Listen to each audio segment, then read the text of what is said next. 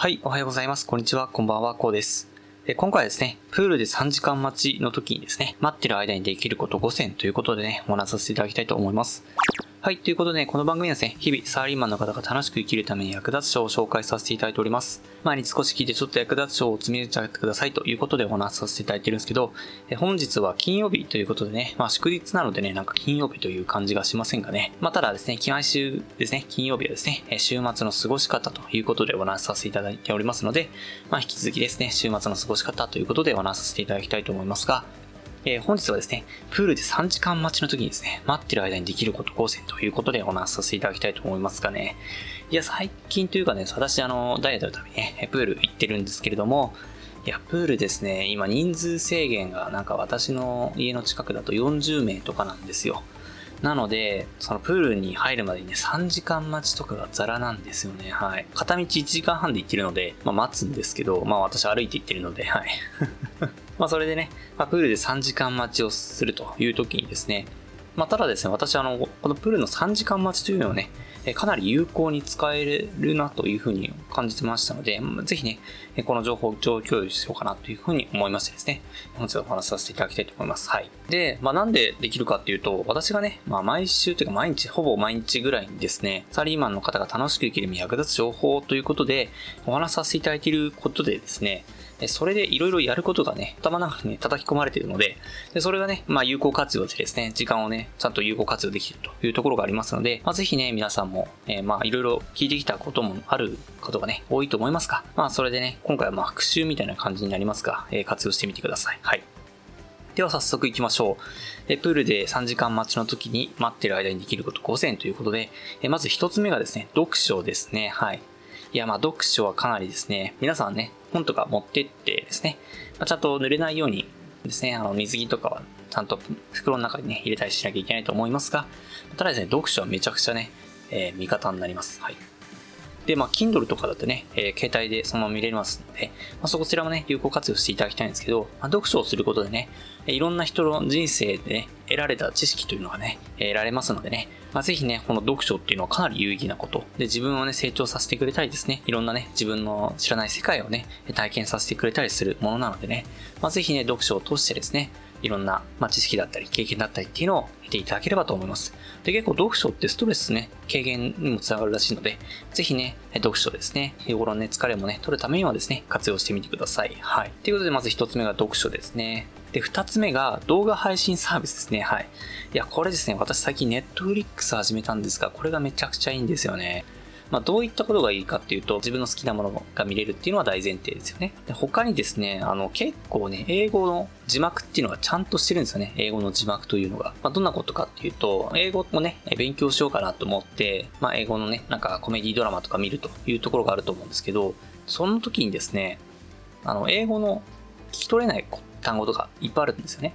で、かといって日本語訳にしたらなんかよくわかってないというところがありますので、でそういった英語をですね、今度英語の字幕をつけてみるという時にですね、めちゃくちゃね、ほんと精度の高いというか、まああれ完全に字幕つけてるので、えすごくね、見やすく、そして英語の勉強にもなるというところがありますんで、すごくね、いいんですよね。かなりね、まあ、ネットフリックスは私はおすすめかなというふうに思いますね。あの、英語の勉強をしたい方にとってはですね、ちょっと、まあ、英語の単語とかね、勉強した後の方がいいと思いますかね。まあ、英語のね、なんか自然な喋り方とか勉強したい方ですね、ぜひね、ネットフリックスですね、サブスクね、契約していただいてですね、まあ、別にそんな期間長くなくてもいいと思うんですけど、英語習得するまでですね、まあ、フレンズとか、まあ、そこら辺のね、えー、有名なコメディドラマ見ていただいてね、こう勉強するのもいいかなというふうに思いますね。はい。ということで、二つ目がですね、動画配信サービスでしたね。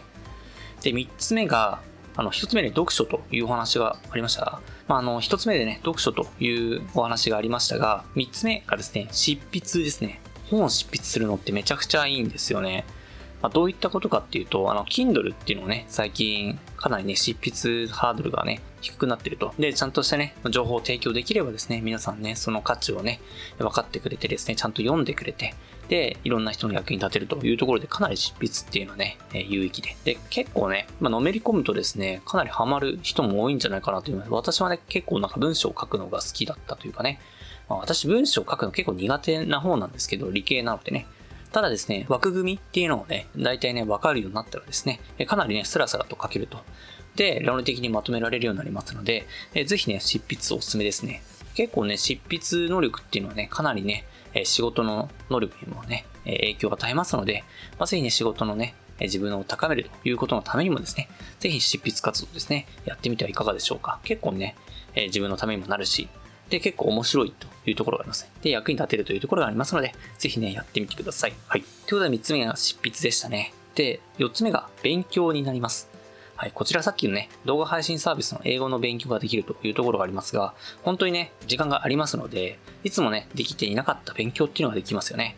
まあ、英語の勉強もそうですし、で、仕事のね、なんか、いろいろ勉強したいなっていうものがあったり、で、趣味でね、勉強したいというふうな、あるかなというふうに思います。私はね、最近、軽音楽部に昔所属していて、それでまたね、バンドやろうぜっていうかね、楽器スタジオでね、鳴らそうぜっていうことだったので、まあそんな感じでね、せっかくだったらなんか作曲したいなとかね、なんかとりあえず思ったりしてですね、今作曲するためにはどんな勉強が必要なのかなっていう感じで勉強します。まあ、作曲できるかわかりませんが、結構ね、楽しいですね。はい。本当自分の知らないことをね、知られるっていうのはね、まあ、自分の成長もね、感じられてね、結構いいことなので、ぜひね、趣味の勉強とかも合わせてね、やってみてはいかがでしょうか。はい。もちろんね、音楽とかじゃなくて、フットサルのね、勉強とかもいいし、テニスをやっている方はテニスの勉強でもね、いいので、ぜひね、勉強してみてはいかがでしょうか。はい。ということで4つ目が勉強でしたね。で、5つ目、最後ですね。5つ目がですね、その場で決めるということになります。はい。5つ目になって何言ってんだこいつっていう感じですけど、その場で決めるっていうのは、何かを決めるっていうことを予定で組んじゃうと、なんか新しいことを見つけられないということがあるんですよね。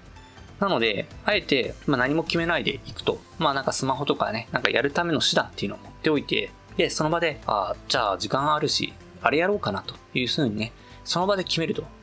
この時に、必ずね、絶対にあれをやろうと思って荷物を選定しないことですね。あれをやろうというふうに思ってしまうと、それに縛られてですね、新しいアイデアっていうのが生まれなくなってしまいますので、まあ、ぜひね、その場で決めるということを考えたらですね、その場で時間が余るということが確定するまではですね、何も、ね、考えないでねで、時間が余ったというふうに確定しましたら、何をしようかなと、その場で考えてみる。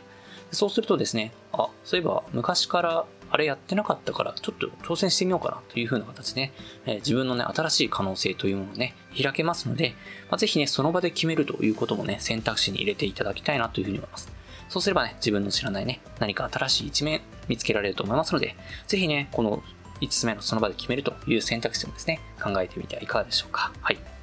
では5つ目がですね、その場で決めるということでしたね。はい。いかがでしたでしょうかね。結構いろいろ待ち時間でね、やることっていうのをね、えなんか待ち時間があると結構、うわ、最悪だみたいな時間が無駄になったっていうふうに思う方も多いかもしれないですけど、結構逆にチャンスだったりするんですよね。今までね、できてなかったことが、まあ家でね、できないことっていうのが、その場でできるということがありますので、ぜひね、まあプールでね、運動したいという方はですね、入場までに待つということは覚悟いただいて、で、その覚悟があればですね、えー、いざそうなった時にですね、ストレスもね、軽減されてですね、あ、やっぱり時間余ったなと。じゃあ何をしようかなというふうにね、考えられると思いますので、ぜひね、今日ね、お話しさせていただいたですね、プールで3時間待ちになった時に待っている間にね、できること5000ということをね、参考にね、ぜひね、やれること考えてみてはいかがでしょうか。そうすればね、時間有効活用できると思いますので、ぜひ活用してみてください。はい。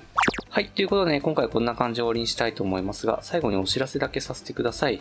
で、この番組でですね、皆さん困っている悩みとか話してほしい内容など随時募集しております。コメント欄や Twitter の DM などでどうぞ送ってください。Twitter とかの一回概要欄に載ってきます。でですね、私はヒマラヤというプラットフォームで配信させていただいております。ヒマラヤとね、概要欄にもすぐ載りますし、レベルの高い人もいっぱいいらっしゃいます。でですね、無料ですので一度インストールして楽しんでみてください。